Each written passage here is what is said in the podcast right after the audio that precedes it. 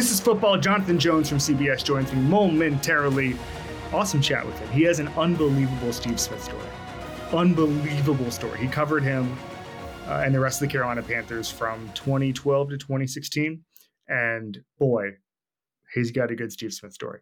Um, we also covered a lot of stuff Dak's contract, Caleb Williams, coaching carousel. I really enjoyed this. I learned a lot. Um, want to quickly touch on, very quickly, the Philadelphia Eagles. Um, 337 all time 10 and 4 teams. The Eagles rank 334th in point differential among those teams. I touched on that on Sunday night, but it's worth expanding on. Ben Solak, our buddy, former coworker at the Ringer, um, had a really nice piece about the Eagles' offense and, and why it's broken, and or not or stalled, if not broken. Again, I hate the term broken, um, but the problem is that the answers are so big and broad, or the problems are so big and broad that there's no easy answer. That it seems like it's communication issues. It seems like it's broad schematic issues. Um, there are a couple of kind of outlier things about the Eagles. They do not run plays from under center at all. 44% of their plays this year are under center. Compare that to some teams, which are 40%. They've run three plays under center, according to Ben Solak. Hurts was sacked twice. On the third, it was an incomplete pass to AJ Brown. Um, they don't really bunch up at all. I love the spread formation. Um, I think that spread formation and the air raid is is God's version of football. Spread them out, let the defense declare. But they run a lot more spread than everybody else, basically half their plays. Whereas the Rams, the Niners, Mike McDaniel, Bobby Slowik, they're all they're the bottom four in the league at spread formations, 13% and below. Both McVay and Shanahan run less than 10%. Um, and the Eagles don't use motion. That's part of it. But you spread them out, you let the defense declare through that. You can there's a bunch of different ways you can get the defense to declare. Um, I remember like Aaron Rodgers told me the reason he loved the West Coast offense, just spread them out, use your cadence to get guys to declare what they're going to do, go from there. All you're trying to do is get a snapshot of what the defense is going to do. All this to say is that not even this stuff points to some huge, like fixable problem. Like when we had Orlovsky on a couple weeks ago, after Ken Dorsey got fired, he was like, all right, go under center more and use more motion. And They've done that under Joe Brady, and then they've also used the running back in the passing game. I think James Cook's targets have doubled since Joe Brady took over. Like there's some tangible things to do. I don't know what the Eagles' solution is here. Um, I'll tell you, one thing I'm stunned by is that the Niners are so efficient through the air. They lead the NFL in yards per attempt by a wide margin, almost uh, nine like over nine, and you basically need to be over eight in order to be a Super Bowl contender. The difference between the Niners and the Eagles in yards per attempt is greater than the difference between the Eagles and the Panthers. It's kind of all you need to know. And so it's it's developing to me to just not be the Eagles here because you promote Matt Patricia, who's not even good at being a DC midway through December. It's clear to me that Brian Johnson, who was promoted to make everything about Jalen Hurts, it's clear to me that's going to take a little longer to develop. Both both coordinator hires, it's going to take a little longer to develop what the picture is. Replacing coordinators we think is easy, and it's not. One bad hire one mediocre hire, one hire that's not even bad, but might take a little longer to develop because you're going for the future. The Chris Long said, maybe Sean decides the guy of the future, who he's not right now. One thing, one cog in the machine can can undo everything. And so I, I'm, I'm unfortunately calling it. I'm unfortunately saying I've seen enough. This is not going to be the Eagles here because I don't see any way. It's not about them getting better. They can. It's about them getting as good as the 49ers. And as long as they're healthy, they can't do that. Linebackers don't match up. We saw it a couple weeks ago. Linebackers, safeties don't match up. The pass rush isn't good enough to make up for everything. The offense isn't at the level to save what I just talked about with the defensive deficiencies. Not the Eagles' year. That's fine. Doesn't always have to be. The fact they're 10 and 4 and they're everybody's this pessimistic kind of shows you something that there's just something wrong on the tape.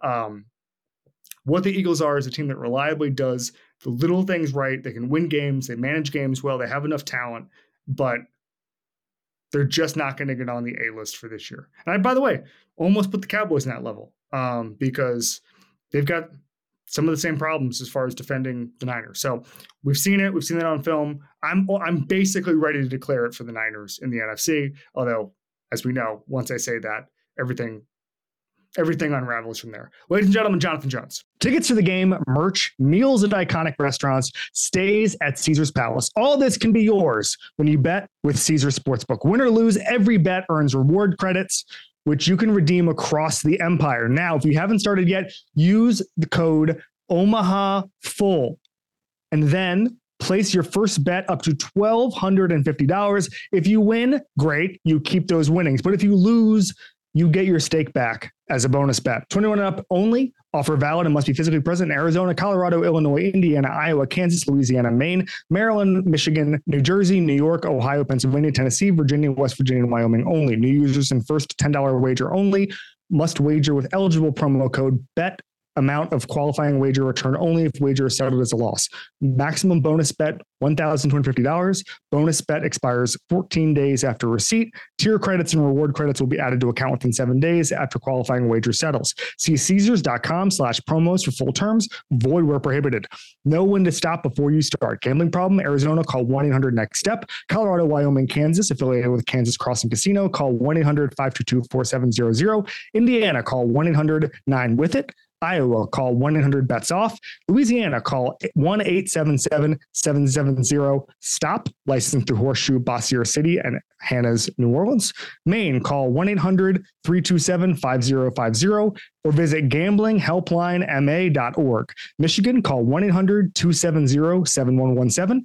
Illinois, Maryland, New Jersey, Tennessee, Virginia, West Virginia, Ohio, Pennsylvania, affiliated with Harrah's Philadelphia. If you or someone you know has a gambling problem, crisis counseling and referral services can be accessed calling 1 800 Gambler, 1 888 427 426 2537, or West Virginia. Visit 1 800 Gambler.net. New York, call 877 HOPE NY or text HOPE NY 467 369.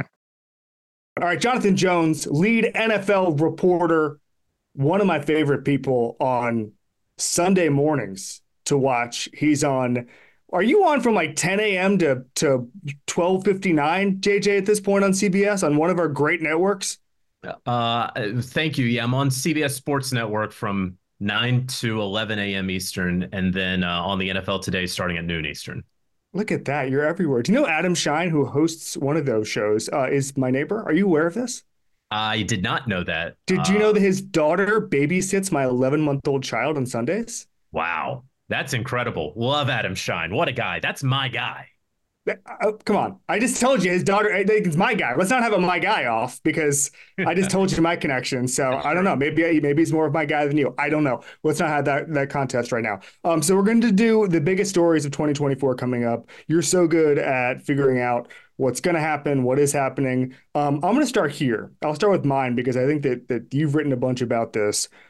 I think Bill Belichick is going to be a bigger force in the coaching market than maybe people anticipate. Because it was funny because a couple weeks ago I put out on Twitter, I was like, how many people would even offer Bill Belichick a job, knowing what you know now, knowing that he's taking that roster into a place that I don't think a lot of people are, are too thrilled with in New England and elsewhere. Um, but you're going to have to give him a lot of money, a lot of power. And I heard from a bunch of people in the league saying, dude, do not underestimate owners' desire for a name brand.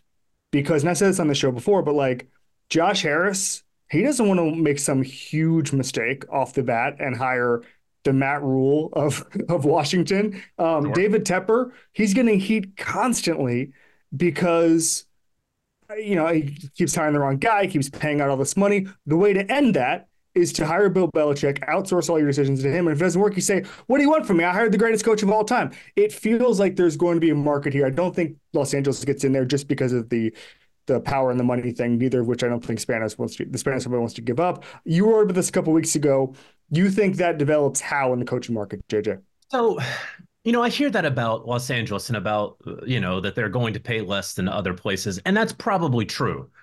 And then I think about Bill Belichick and it's like, man, you know, it's been three, four years since you had a quarterback. And it's been more than a decade since you had a guy in his prime like Justin Herbert. Like, is it really about seven extra million dollars a year to you, especially if you're getting paid upwards of $20 million per year right now. Like, is it? I don't, I don't know. And of course, he's not going to give us any indication about that. But that's just one thing that I've sort of balked at a little bit is that like there's this idea out there that's sort of been perpetuated that Bill Belichick is only going to go where they're going to pay him Bill Belichick money. And I don't know that that's going to be the case when he may be out there trying to really prove something uh, at 72 years old, needing two or three seasons left to catch Don Shula. Like, are you going to haggle over money or are you going to try to find the best possible situation for yourself? So um, that's just been my one hesitation when we talk about the Chargers and Belichick. Yeah. But anywhere else, like, yeah, I mean your your thoughtfulness, your logic, I understand, I follow. I mean, look, if Chicago comes open, yeah, um, right? I mean, you have a president in Kevin Warren who really wants a lot of brand integrity, yep. wants to put Chicago like, here you go, here's your guy, right? So I could see him in a lot of places, and I could also see him very similar to like even Brady in 2020, where like he should have gone to seven or eight different places, and ultimately right. who wanted him. Yeah. Yeah, I completely. The, the, the Brady analogy is great because I think we all. I mean, literally, he came out and said, "You're going with that mf'er or whatever it was." Do we believe yeah. now to be Ryan Tannehill, although Ryan Fitzpatrick thinks that he I don't know. It, it, it, it was one of the shrouded in mystery. It's shrouded in mystery. Um, all right, your number one story. Do you have a coaching carousel thought here, um, just in general, on, on one of your stories to look at for 2024? Yeah, no, you know, it's sort of Patriots, but it's also, I mean, it's sort of Belichick, but it's the new chapter for the Patriots. I think. Yep. I, I'm fascinated in how the breakup is going to go down right? Is it going to be a resignation, a retirement, a trade, a firing, a mutual parting of ways? And I think it's going to be the latter. And I think that because I think we're going to see a stare down between Belichick and Kraft, where wherever Belichick goes, he's not going to want to give up a draft pick that he could use for his yep. team. Um, and you know, sort of a Don Draper. That's what the money's for. yeah. hey, we gave you this contract extension. There's your freedom. You know, there. That's your thank you for the six banners. So then it's will the Patriots and will the Krafts finally hire a general manager, right? Because they never really have. They no. they had uh, Bobby Grier that was already there when they took over the team. Uh, Belichick brought over Pioli. So whether there was someone as a GM in name or whether they hired someone, they never have actually done that. And so if they will do that and what the structure is going to be after 30 years of doing it one way, uh, that is what I am fascinated by you wrote a couple weeks ago about how this might be the transition to defensive minded head coaches. Now, I want to get to that yep. in a second, but do you think the reaction is going to be, and I know it's the greatest coach of all time, and Jerod Mayo has been linked there for, I mean, there's been rumors that you know he turned down Carolina because maybe there was some sort of deal. I don't know, but is the it, you always hire the opposite of the guy you just fired? Is there going to be a reaction towards like offensive coach fix the quarterback position, or do you think that they're just going to go with with the best guy? Yeah, uh, whether it's New England or uh, going outside of that, and truly, if anybody tells you right now that they know which way New England's going, yeah. like beware that person, right? um, but as far as like expanding out and generally speaking, I think I think we're going to see a shift to defensive coaches, yeah. almost out of necessity. Yep right? I mean, we've just gone through that churn of offensive coordinators over the last couple years where the average offensive coordinator has been there for 1.2 seasons or yeah. something like that heading into this year. Um, and so they're just, if there are seven or eight openings and you say, okay, Ben Johnson's getting a job and Bill Belichick will get a job. Now we're at five or six. And who, what is the material difference right now between or among a, a Frank Smith, a Bobby Slowik. Yeah. Um, you can continue on down the path of current really good offensive coordinators, but ultimately unproven offensive coordinators, at least when it comes to their head coaching chops and prowess. So um, if if I were hiring right now, I also don't like risk. So I would go for a more sure thing, and it would be a Dan Quinn. It would be a Steve Wilks. Yeah uh, perhaps a Raheem Morris, before it would be someone as great a human as they may be who's only called offensive plays for 15 games. I think it's short term versus long term. If you if your problem is you need to fix the quarterback position right now, which by the way, I don't think the Patriots have that problem. I think Mac Jones is not the answer. Um, but if they if they get a top two pick and they get Caleb, Caleb Williams and Drake Maye, maybe that changes the equation. But a young hot offensive coordinator is going to want to come there. I think you hire the vision, not the person. Or, sorry, not the position uh, that they, they, they come from. If it's someone like I think the the worst possible process is Brandon Staley, but like the idea was was right, which is get the kind of the the visionary analytics type of coach for that program, get him in there. Problem was Brandon Staley was bad at that. Brandon Staley was bad at executing that. So I completely agree. And also, as you just said, like it becomes diminishing returns. What are you going to hire the tight ends coach from the from a Shanahan McVay tree because all the quarterback coaches already got hired over the past two years? I completely agree. It's going to shift and it should shift um, this year. All right, um, I want to talk about quarterbacks here real quick because. Yes I think this is going to be. There's a couple things I want I want to talk about, and I'll throw it to you.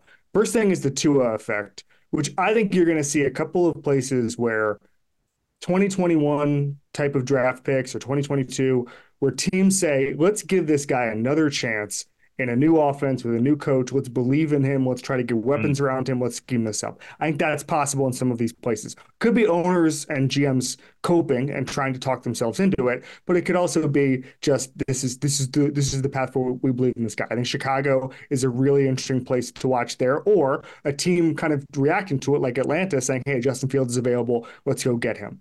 I think you're going to see a little bit of quarterback movement. I think Kirk Cousins, I saw a PFF uh, projection, he'll get two years, 60 million somewhere. I don't know where that is. The funny thing is, is that if you just took the names off, Minnesota will be a match made in heaven. Um, so maybe maybe that just, just sure. links back up there. Um, but I think that the the biggest thing for me is the top of the draft right now in Chicago. Is there a desperate team that you're going to be able to to bilk out of three or, or four first round picks. Is that going to happen, or do you do you just take it and then trade Justin Fields? I don't know. I will leave it to you. The most fascinating quarterback thing you're watching in 2024 is what, Jonathan? Oh boy, uh, that was really good. I would say mine is the market for backup quarterbacks. Oh, so mine is how Okay, let's let's go back to last March and Jacoby Brissett, right? He signs one year, eight million dollars with the opportunity to start, but he also knew going in that Sam Howell was the QB one with an asterisk, right? Um, Gardner Minshew goes to Indianapolis with a strong belief that Anthony Richardson or someone like him is going to be drafted and he'll have to compete with a rookie. So he signed a one year, what was it, three and a half, four million dollar contract.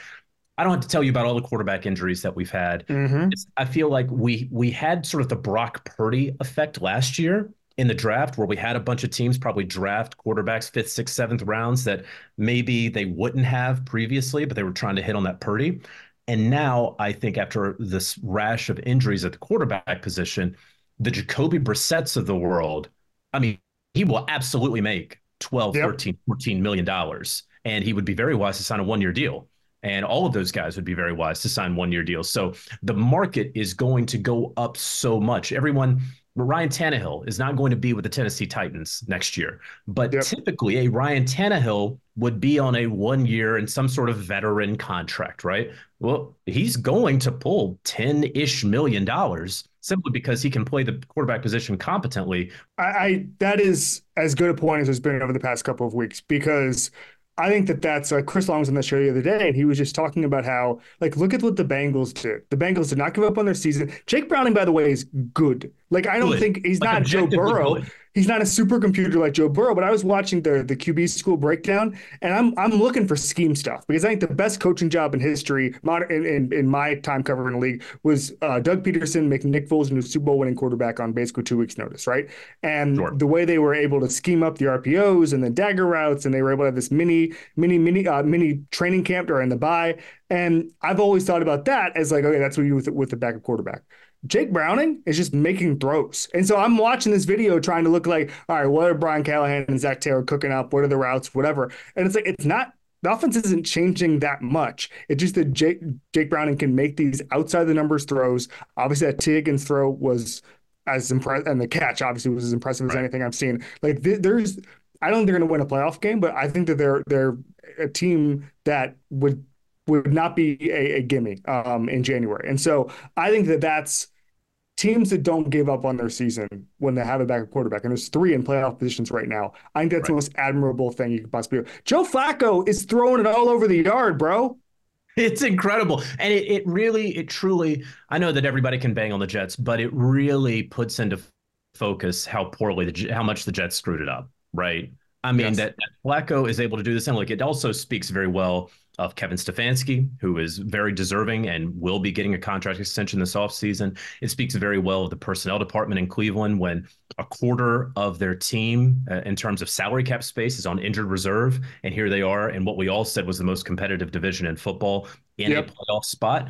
Um, but Joe Flacco being able to thrive the way that he is, while the Jets acted as though there was no one else from week two on that could possibly save them. They were in the the market for a Brett Rypien when Joe Flacco was there, right? The whole, the whole question really was is Carson Wentz better than Zach Wilson? Not what you think about Carson Wentz, but is Carson Wentz a better quarterback than Zach Wilson? And the answer was obviously yes. Mm-hmm. Um, and so I know we're talking about 24, but that look, Wentz, he's going to make more money than whatever the Rams are paying him right now mm-hmm. because of this exact situation. We'll be back with more Jonathan Jones. What is the next 2024 genre of story you're watching? You know what? I'm going to go specific. Oh, I'm yeah. Not even genre. There is about to be, and I I have no joy in saying this. There is about to be a full-on character assassination of Caleb Williams. And, oh, yeah. and it is about to take place because he is so obviously and clearly the top pick in the draft. Mm-hmm. And w- the draft coverage has grown so much. The the time between when the season ends and when the draft begins, it seems like it's gotten longer. We have to stretch. And so, be- in the absence of actual discussion over is he the best quarterback? Will yeah. he be number one? We're going to get into ridiculous conversations about him crying with his parents or how he paints his nails or when he talks to the media after games. And I can't even imagine, Kevin, what folks will come up with come March, because that's just what I'm coming up with right now yep. in December. Yep. Yeah, I, I completely agree. And the one thing that I don't love about draft season, there's a couple of them, but one of them is that there are how many scouts are there? So like college scouts, like like eight per team. Yeah, I like mean, actual scouts. Yeah, sure. Like yeah, that. let's let's call it an average of ten, and let's have a nice right. round number. You know, three hundred ish. Three hundred. Yeah, yeah. And they all have wildly different opinions. And you and I have talked to them and they've just said things you're just like that is not true. Like that's not an evaluation thing. What you just said is literally just not true. They'll just be like well like like it's you'll talk to them and be like hey joe flacco's playing great for the seahawks. And it's like wait what? What you what's going on? Are you on pills? Absolutely. and so and, and and so what happens in draft season is, and I do believe, I don't think people make this stuff up, but it's like, hey, this scout told me that they have a sixth round grade on Caleb Williams, whatever, right? And it just becomes a buzzy story and you put it out there. I don't think people are making it up. I think it's just there's 300 people and some of them have wild opinions. Just like if you have 300 media members and one of them is like, hey, man, I would trade Patrick Mahomes right now for, for Frank right. Ragnow because he's because the center we need to fix the center position, right? Like people have wild opinions. And so and then one little kernel thing becomes scouts say. And then the scouts say thing, and then people start arguing against the scouts say thing. And then we end up with a discussion about a discussion about a discussion that is is based on nothing. The kernel is basically one person's opinion. And because right. we have so much time and so little content, even though the tape is there, but we don't want to look at the tape. We don't want to look at the tape because we can't understand it. And it was funny because my criticism of, of Williams, uh, criticism, I was like, I need to see him get rid of the ball quicker just because that's just what happens at the NFL level. Same with Drake Maye. And so sure. I'm looking, I was looking before the season, and it was 3.5 seconds took to throw. And I'm like, oh, here, and I'm, this is my head. I'm just like, all right, here we go. I'm gonna, I'm gonna bury him. Patrick Mahomes last season in college, 3.5 seconds to throw. So you can't just, oh, the criticism in my brain was going to be, oh, he hasn't played NFL football yet. Literally, that's what I was boiling it down to. So who's the idiot now? It's me. well, and and you made a, such a great point about like the kernel of uh, of bad take turns into this. Like we just lived it with Cam Newton yeah. and the whole game manager, game changer, right? Like yeah, of course Cam can have an opinion, and just because you play doesn't mean that your opinion is any good. Like it was I would say objectively, as far as opinions can be objective, it was a bad opinion. And I think that we yeah. all understand that. And it was a flawed argument from the jump. But then we spent five days discussing what was always just a, a poor uh, a poor infrastructure of a thought. And so that's what we're going to get with a Caleb Williams, especially when you include his quotes, his dad's quotes to GQ um, yeah. about wanting a piece of, of a franchise and all that stuff. It's going to be really ugly because we, not you and I, but the media, are going to get so bored with how he is so clearly going to be the first player taken in the draft. I, I read those franchise quotes in the report differently. I don't know if it was a quote. I know the report was out there.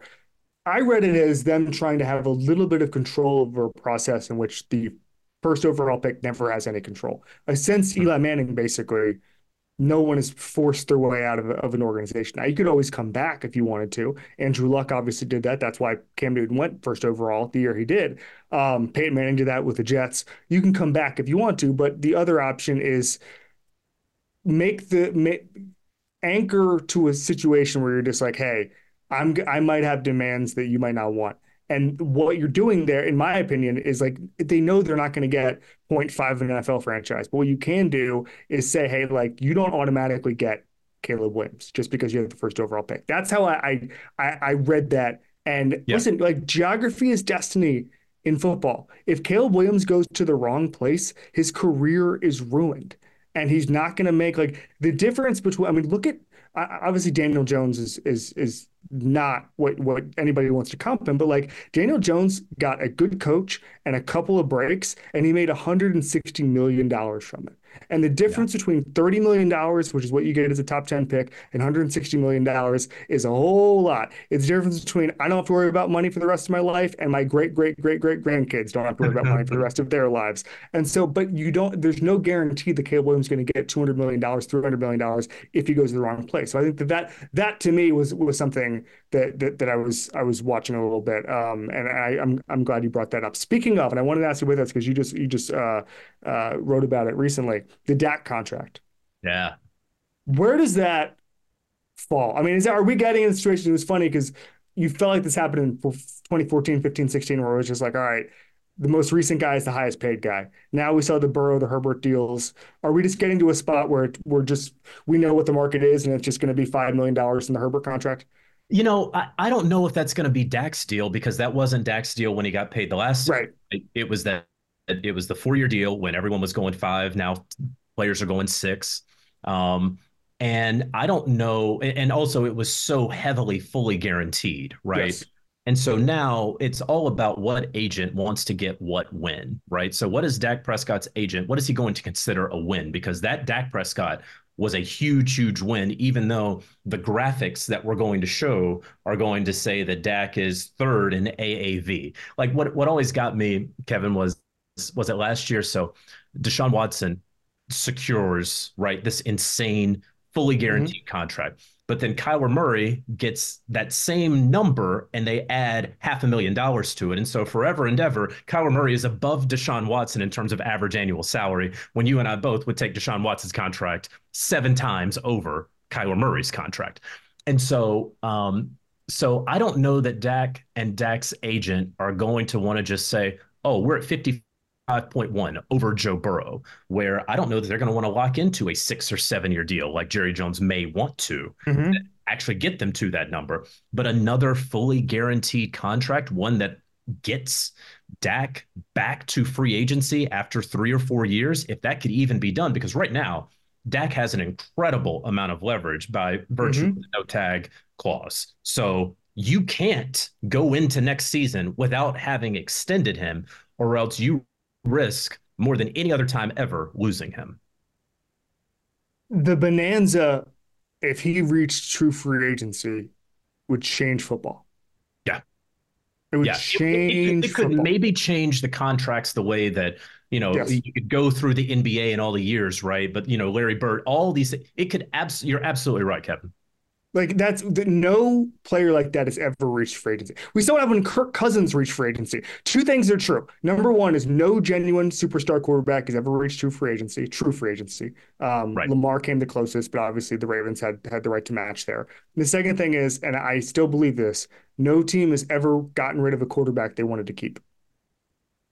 I, I just I've said that and I, I, said that after Russell Wilson and everybody got mad at me and the Broncos fans got mad at me. I don't think it's ever happened. And I uh, and, and Garoppolo when when when the Patriots had to trade him.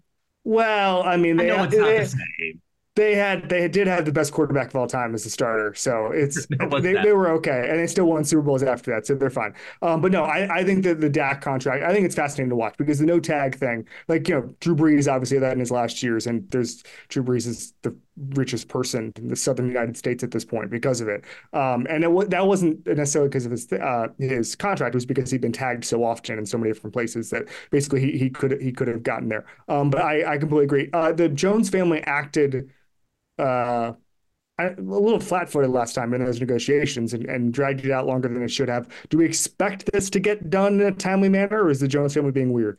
You know, I I don't know. When I reported what I did around Thanksgiving, um, there was no, there was nothing new uh, in yeah. terms of negotiations and talks.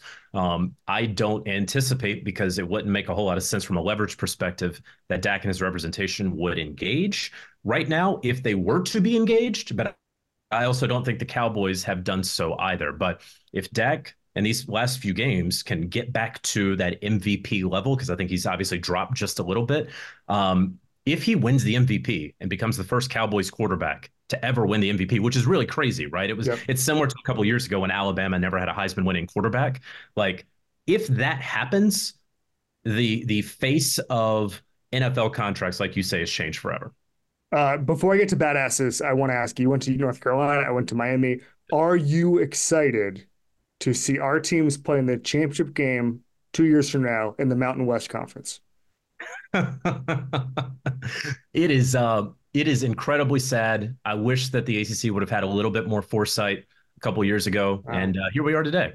Well, the only th- my my thing, everyone's like, well, the ACC is going to dissolve. The problem is not the problem there's going to be a bunch of teams in the AC that have nowhere to go. So they'll just reform and then they'll just like they're not all going to go to the Big 12. They're not going to be a 30 team Big 12. It'll be like so let's say Syracuse or sorry, Syracuse, I can say like Clemson, Florida State. Let's say they have power two, whatever. Miami, I think, would be on the cusp of that, but it's possible that given where the program is, they, they get shut out. So then it makes all the sense in the world for like Virginia, Syracuse, Duke, and then I don't know where North Carolina would go if they would leave Duke, Wake Forest, all that stuff. Just regroup, just regroup. Anyway, yeah, that's probably... a different podcast.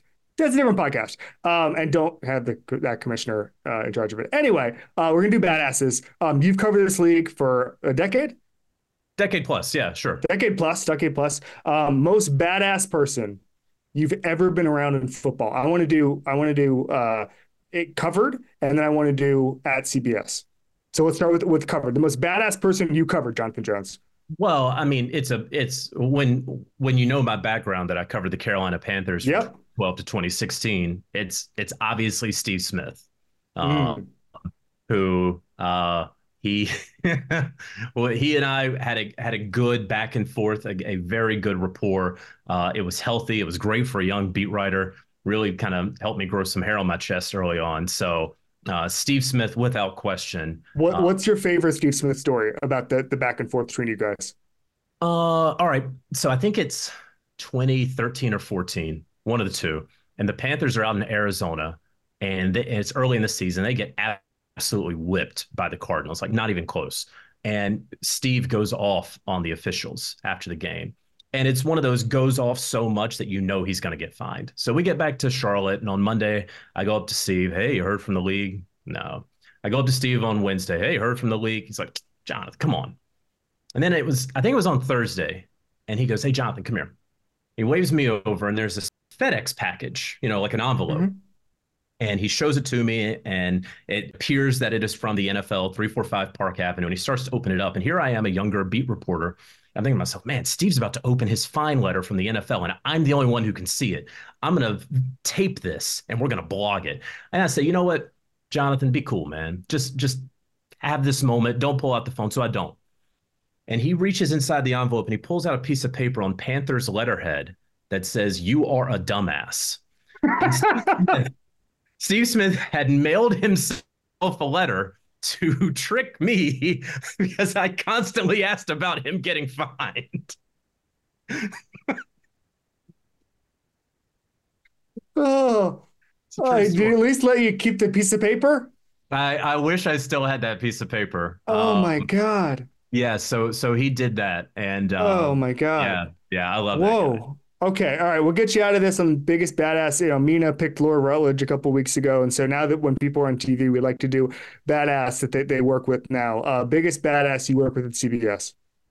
Okay, it'd be easy for me to say Bill Cowher, right? Sure, it would be really easy for me to talk about Nate Burleson, who does it all, or James Brown, the Hall of Famer. But someone behind the scenes, uh, my producer at that other pregame show on CBS Sports Network, Deb Gelman, She's been in television for a very long time, uh, has always been behind the scenes.